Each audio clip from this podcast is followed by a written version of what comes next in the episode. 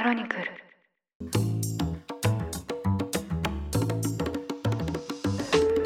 おはようございます。1月13日金曜日ニュースコネクトあなたと経済をつなぐ5分間パーソナリティの竹村由紀子です。この番組では1日1つ5分間で世界のメガトレンドがわかるニュースを解説していきます。朝の支度や散歩通勤家事の時間などにお聞きいただけると嬉しいです。昨年のブラックフライデーでタブレットを寝ながら見られるアームを購入しまして寝る前にベッドで映画などを見るのがささやかな楽しみになりました。私は昔からドキュメンタリーが好きなんですが動画配信がない時代レンタルビデオ屋さんに行ってもですねドキュメンタリーのコーナーというのは本当にわずかでそれに比べると今はネットフリックスとかですごくいろいろな作品を見ることができるのでとても嬉しいです。昔レンタルしてみたものの中で興味深いのはエンロン巨大企業はいかにして崩壊したのかという作品です。これご覧になった方もいらっしゃるかもしれないんですが1100億ドルもの年商規模を誇った大手エネルギー会社エンロンがですね数千社ものペーパーカンパニーを作って損失を飛ばすなど巨額の粉飾決算を行ったそうした事件の内幕に迫るドキュメンタリーなんです。この映画では欲に駆られたエンロンの社員たちが規制緩和による電力自由化の波に乗って電力価格を吊り上げるために発電所を勝手に停止して無理やり電力不足を引き起こすなどそうした様子がですね内部告発をした当事者のインタビューとともに描かれています。印象に残ったのは会社の時価総額を上げるためにモラルに反したことを平然と行う社員たちなんですね。これを見て以来会社の経営破綻のニュースを見るとなんとなくあのモラルが麻痺していってしまったエンロンの社員たちに思いを馳せてしまいます。さて今日はこちらのニュースをお伝えします。経営破綻した暗号資産交換業者 FTX トレーディングは11日ずさんな管理で散逸していた現金ないし暗号資産合わせて50億ドル日本円でおよそ6630億円の資産を回収したと公表しました。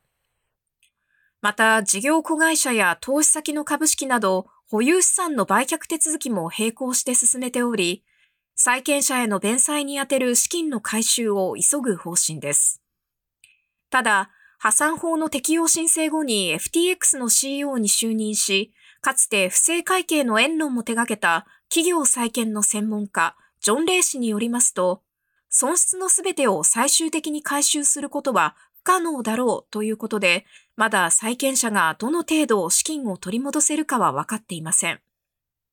アメリカ商品先物取引委員会は80億ドル以上の顧客資金が失われたと推計しています。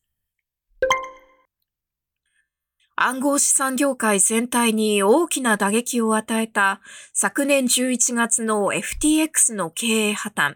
改めて振り返ってみますと、FTX はバハマに拠点を置く世界第2の仮想通貨取引所でした。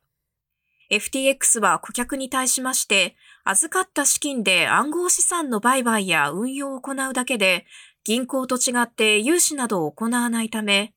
資産を守るための安全性は高いですよというふうに説明しまして、暗号資産ブームに乗って急成長を遂げたんです。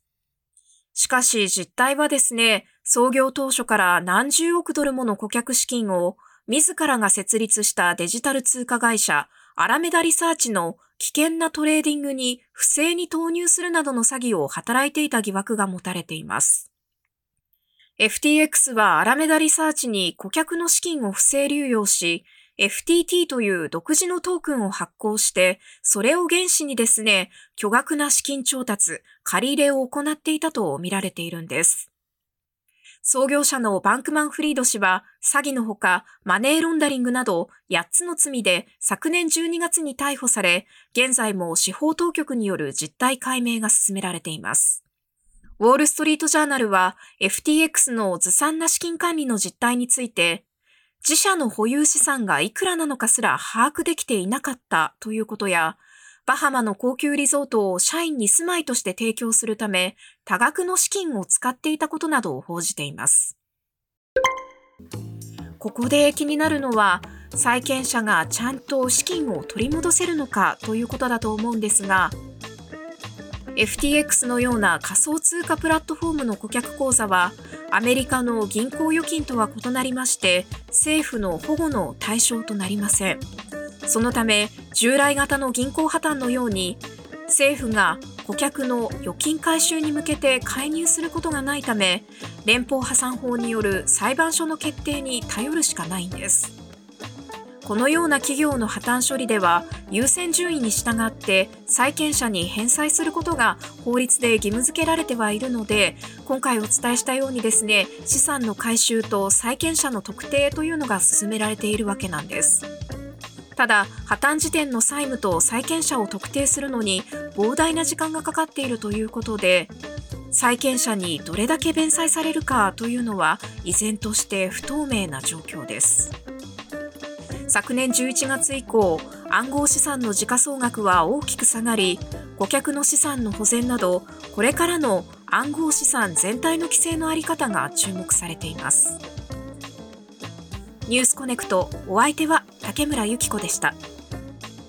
番組への感想はカタカナでハッシュタグニュースコネクトとつけてツイッターに投稿してください。もしこの番組が気に入っていただけましたら、ぜひフォローしていただけると嬉しいです。それでは、良い一日をお過ごしください。